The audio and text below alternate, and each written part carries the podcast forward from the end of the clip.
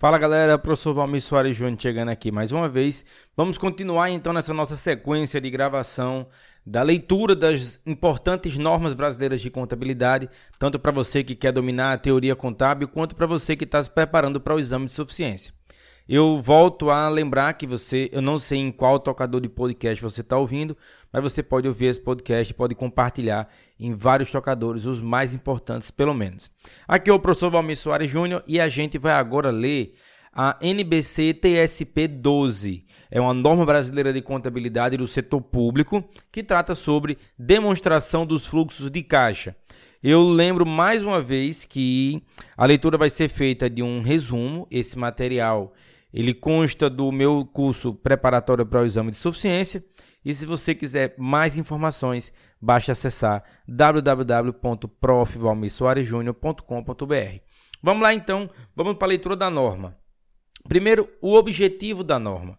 A demonstração dos fluxos de caixa identifica. Aí eu vou dar uma sequência de itens que ela identifica, certo? São três. Letra A: as origens dos fluxos de entrada de caixa. Letra B: os itens que geraram desembolso de caixa durante o período da demonstração contábil. E letra C, o saldo do caixa na data da, das demonstrações contábeis. Os fluxos de caixa da entidade são úteis para fornecer aos usuários das demonstrações contábeis informações para prestações de contas e responsabilização, a já famosa accountability, e, claro, também para a tomada de decisões. A informação dos fluxos de caixa permite aos usuários avaliar como a entidade do setor público obteve recurso para financiar as suas atividades e a maneira como os recursos de caixa foram utilizados. Ao tomar decisões econômicas quanto à alocação de recursos que dizem respeito à sustentabilidade das atividades da entidade, os usuários precisam compreender o efeito temporal e o grau de certeza dos fluxos de caixa. O objetivo desta norma é fornecer informações acerca das alterações históricas de caixa e equivalentes de caixa da entidade por meio da demonstração dos fluxos de caixa, que classifica os fluxos durante o período em fluxo de atividades operacionais, de investimentos e de financiamentos. Aí aqui uma observação minha, a DFC é os fluxos iguais àquelas da contabilidade geral. Quanto ao alcance da norma, a entidade que elabora e apresenta demonstrações contábeis de acordo com o regime de competência deve elaborar a demonstração dos fluxos de caixa em conformidade com as exigências desta norma e deve apresentá-la como parte integrante das suas demonstrações contábeis divulgadas ao final de cada período de apresentação.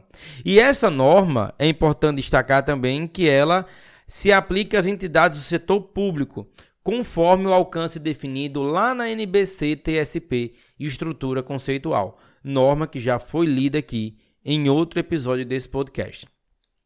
Vamos então a algumas definições importantes para nós que estamos, estamos estudando demonstração dos fluxos de caixa. Sobre caixa, compreende o numerário em espécie e depósitos bancários disponíveis. Sobre equivalente de caixa, são aplicações financeiras de curto prazo de alta liquidez, que são prontamente conversíveis em valor conhecido de caixa e que estão sujeitas a insignificante risco de mudança de valor. Sobre fluxos de caixa, são as entradas e saídas de caixa e de equivalentes de caixa.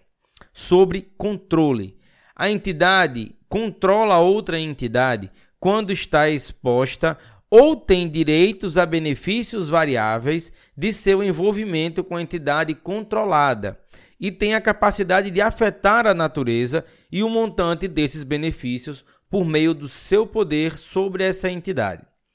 Aí, os três tipos de atividade. Atividades de financiamento são aquelas que resultam em mudança no tamanho e na composição do capital próprio e no endividamento da entidade. Já atividades de investimento são as referentes a aquisições e a venda de ativos de longo prazo e de outros investimentos não incluídos como equivalentes de caixa. Já sobre atividades operacionais, são as atividades da entidade que, que não as de investimento e não as de financiamento. Sobre data das demonstrações contábeis, é a data do último dia do período ao qual as demonstrações contábeis se referem. Vamos falar sobre caixa equivalente de caixa. Os equivalentes de caixa são mantidos com a finalidade de atender a compromissos de caixa de curto prazo e não para investimentos ou outros fins. Para que o investimento seja qualificado como equivalente de caixa, ele deve ser prontamente conversível em quantia conhecida de caixa e estar sujeito a um risco insignificante de mudança de valor. Portanto, o investimento normalmente se qualifica como equivalente de caixa somente quando tiver vencimento de curto prazo de, por exemplo, três meses ou menos a partir da data da aquisição. Os investimentos em ações de outras entidades são excluídos dos equivalentes de caixa, a menos que seja, sejam essencialmente equivalentes de caixa. Quanto à apresentação da demonstração dos fluxos de caixa, a demonstração dos fluxos de caixa deve apresentar os fluxos de caixa do período classificados por atividades operacionais, de investimento e de financiamento. Sobre atividades operacionais, vamos detalhar um pouquinho cada uma das atividades agora. O montante dos fluxos de caixa líquidos decorrentes das atividades operacionais é um indicador-chave da extensão na qual as operações de entidades são financiadas. São duas formas de financiamento. Letra A, por meio de tributos, direto ou indiretamente, e letra B, pelos destinatários dos bens e serviços oferecidos pela entidade.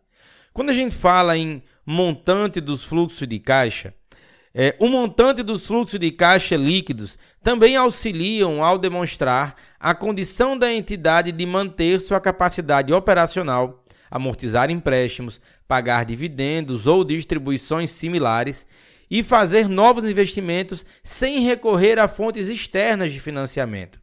Os fluxos de caixa operacionais consolidados do setor público em sentido amplo proporcionam uma indicação da medida do volume de recursos que o governo vem financiando suas atividades correntes por meio da tributação e outras cobranças.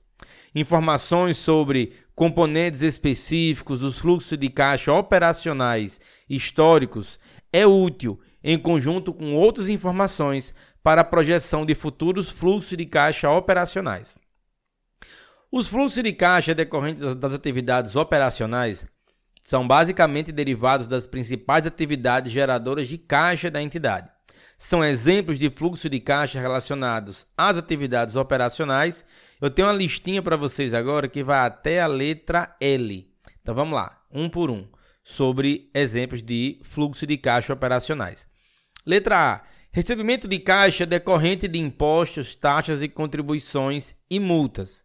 Letra B: recebimento de caixa pela venda de mercadoria ou pela prestação de serviço. Letra C: recebimentos de caixa de concessões ou transferências a outras dotações ou autorizações orçamentárias realizadas pelo governo central e subnacionais ou outras entidades do setor público. Letra D: recebimento de caixa decorrente de royalties, honorários, comissões e outras receitas. Letra E: pagamentos em caixa e outras entidades do setor público para financiar suas operações não inclui empréstimo. Letra F. Pagamento em caixa a fornecedores de mercadorias e serviços. Letra G. Pagamentos em caixa a empregados ou em nome de empregados. Letra H recebimentos de caixa de sinistro ou outros benefícios de apólice e pagamentos de caixa, pagamentos em caixa de prêmios, anuidades em transações com seguradoras. Letra I. Pagamento em caixa de tributos sobre o patrimônio ou a renda, quando aplicável, em relação a atividades operacionais. Letra J. Recebimentos e pagamentos em caixa de contratos mantidos é, para negociação imediata ou disponíveis para venda. Letra K. Recebimentos ou pagamentos em caixa decorrentes de operações descontinuadas. E letra L. Recebimentos ou pagamentos em caixa decorrentes de solução de litígios. Algumas transações, como a venda de ativo imobilizado, podem resultar em ganho ou perda, que devem compor o resultado do período. Os fluxos de caixa relativos a tais transações são provenientes de atividades de investimento. Entretanto, pagamentos em caixa para construção ou aquisição de ativo mantido para aluguel a terceiros e depois mantido para venda, conforme descrito no item 83A da norma NBC TSP 07, ativo imobilizado, são fluxo de caixa proveniente de atividades operacionais. Então, não confundir aquilo que é atividade de investimento com atividade operacional. Os recebimentos de caixa referentes a aluguéis e venda desses ativos também são considerados fluxo de caixa de atividades operacionais. Vamos falar agora sobre atividades de investimento. Já falamos sobre atividades operacionais, hora de falar um pouco sobre atividades de investimento. A divulgação em separado dos fluxos de caixa decorrentes das atividades de investimento é importante porque tais fluxos de caixa representam a extensão em que as saídas de caixa são realizadas com a finalidade de contribuir para, para a futura prestação de serviços pela entidade. Somente saídas de caixa que resultam em ativo reconhecido nas demonstrações contábeis são passíveis de classificação como atividades de investimento. São exemplos de fluxo de caixa relacionados atividades de investimento, dessa vez eu também tenho uma listinha, mas agora é só até a letra H. Vamos lá. Pagamentos em caixa para aquisição de ativo imobilizado intangível e outros ativos de longo prazo. Esses pagamentos incluem os custos de desenvolvimento ativados e ativos imobilizados de construção própria. Letra B recebimento de caixa resultante da venda de ativo imobilizado intangível e outros ativos de longo prazo. Letra C. Pagamentos para aquisição de instrumentos patrimoniais ou instrumentos de dívida de outras entidades e participações em empreendimentos controlados em conjunto, exceto aqueles pagamentos referentes a títulos considerados como equivalente de caixa ou aqueles mantidos para negociação imediata ou disponíveis para venda. Letra D recebimentos de caixa proveniente da venda de instrumentos patrimoniais ou instrumentos da dívida de outras entidades e participações em empreendimentos controlados em conjunto, exceto aqueles recebimentos referentes a títulos considerados como equivalente de caixa e aqueles mantidos para negociação imediata ou disponível para venda. Letra E. Adiantamentos em caixa e empréstimos concedidos a terceiros exceto aqueles adiantamentos e empréstimos feitos por instituição financeira pública. Letra F. Recebimento de caixa, recebimento de caixa por liquidação de adiantamento ou amortização de empréstimo concedido a terceiro, exceto adiantamentos e empréstimos concedidos por instituições financeiras públicas. Letra G. Pagamento em caixa por contratos futuros a termo é, de opção e swap, exceto quando tais contratos forem mantidos para negociação imediata ou disponível para venda, ou os pagamentos forem classificados como atividades de financiamento. E letra H, recebimentos de caixa por contratos futuros, a termo de opção e swap, exceto quando tais contratos foram mantidos para negociação imediata ou disponível para venda, ou os recebimentos foram classificados como atividades de financiamento. Quando o contrato for contabilizado como ED, de posição identificável, os fluxos de caixa de, do contrato devem ser classificados do mesmo modo como foram classificados os fluxos de caixa da posição que estiver sendo protegida. E terceiro fluxo, vamos falar das atividades de atividades de financiamento. A divulgação separada dos fluxos de caixa de atividades decorrentes das atividades de financiamento é importante por ser útil na previsão da exigência de fluxos futuros de caixa por parte dos provedores de capital à entidade. São exemplos de fluxo de caixa relacionado a atividades de financiamento. Aí eu tenho uma listinha bem menor dessa vez, só letra A, letra B e letra C. Letra A Caixa recebido proveniente de emissão de debêntures, empréstimos contraídos, notas promissórias, títulos e valores, hipotecas e outros empréstimos contraídos de curto e de longo prazos. Letra B. A amortização de empréstimos e financiamentos que foram contraídos. E letra C. o pagamento em caixa por arrendatário, para redução do passivo relativo a arrendamento mercantil financeiro. Sobre a apresentação dos fluxos de caixa das atividades operacionais, a entidade deve apresentar a demonstração dos fluxos de caixa das atividades operacionais utilizando alternativamente o método direto, segundo o qual as principais classes de recebimentos brutos e pagamentos brutos são informadas, ou pelo método indireto, segundo o qual o resultado do período é ajustado pelos efeitos de transações que não envolveram caixa, pelos efeitos de quaisquer diferimentos ou apropriações por competência sobre recebimentos ou pagamentos em caixa operacionais passados ou futuros, e pelos efeitos de itens de receita ou despesa associados com o fluxo de caixa das atividades de investimento ou de financiamento. Sobre a apresentação dos fluxos de caixa das atividades de investimento e de financiamento. A entidade deve apresentar separadamente as principais classes de recebimento e de pagamentos brutos decorrentes de atividades de investimento e de financiamento, exceto quando os fluxos de caixa forem apresentados em bases líquidas. Sobre a apresentação dos fluxos de caixa em base líquida. Os fluxos de caixa decorrentes das seguintes atividades operacionais de investimento e de financiamento podem ser apresentados em base líquida. Letra A. Recebimentos e pagamentos em caixa em favor ou em nome de clientes, contribuintes ou beneficiários, quando os fluxos de caixa refletirem mais as atividades dessas partes do que da própria entidade. E letra B, recebimentos e pagamentos em caixa para itens cujo giro seja rápido, os montantes sejam significativos e o vencimento seja de curto prazo. É, os fluxos de caixa decorrentes de, de, de cada uma das seguintes atividades de instituição financeira pública podem ser apresentados em base líquida. Letra A Recebimentos e pagamentos em caixa pela aplicação e resgate de depósito a prazo fixo. Letra B.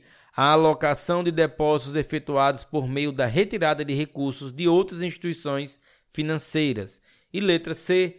Adiantamentos e empréstimo de caixa concedidos a clientes e a amortização desses adiantamentos e empréstimo. Sobre fluxos de caixa em moeda estrangeira. Os fluxos de caixa decorrentes de transações em moeda estrangeira devem ser registrados na moeda funcional da entidade, convertendo-se o valor em moeda, em moeda estrangeira a taxa cambial na data da ocorrência do fluxo de caixa. Dê destaque a isso daqui porque os temas ligados à conversão de moeda estrangeira sempre são um pouco é, são complicadores dos nossos estudos pelo momento em que deve ser reconhecida a conversão nesse caso, na data da ocorrência do fluxo de caixa.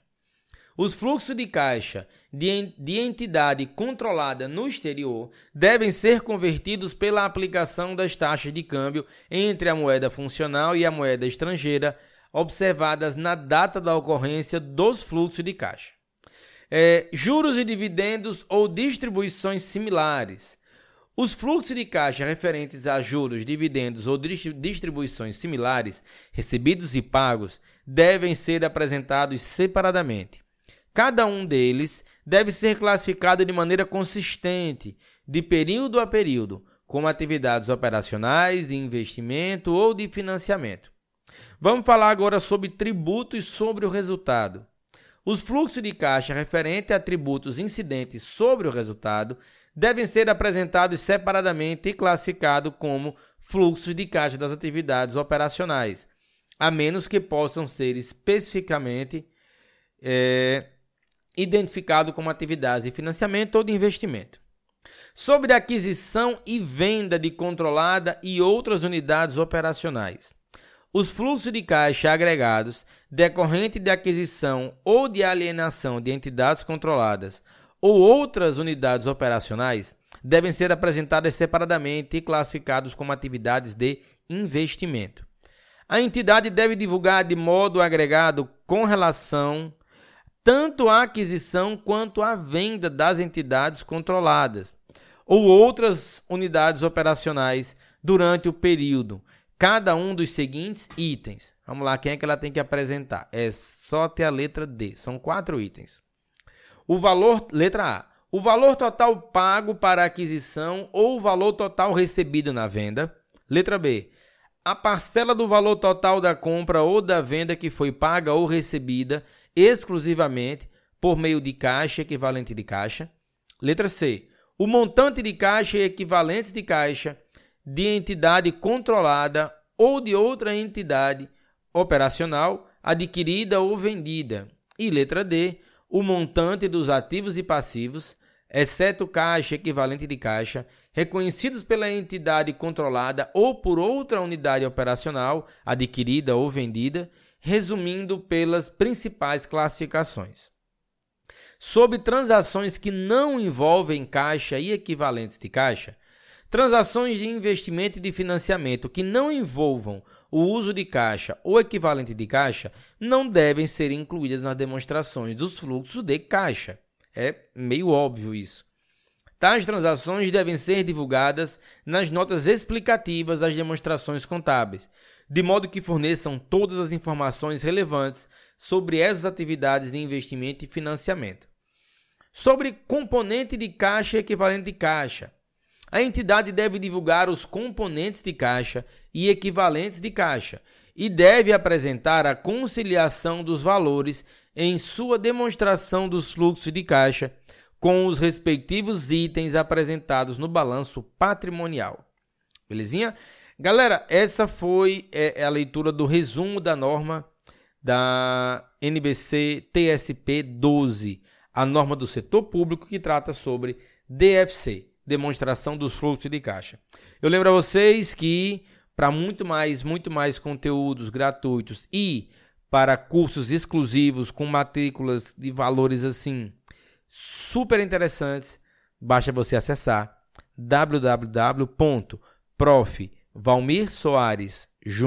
júnior é para saber mais e se matricular e adquirir o seu curso online e uma formação completa sem sair de casa. Galerinha, então ficamos por aqui hoje. Espero que você tenha gostado, espero que vocês tenham aproveitado mais essa norma em áudio. Vejo vocês na próxima leitura. Deixa eu ver quem é que vai ser aqui o próximo. Ó, oh, a próxima é a NBC TG 16 Stocks. Tô esperando vocês. Valeu.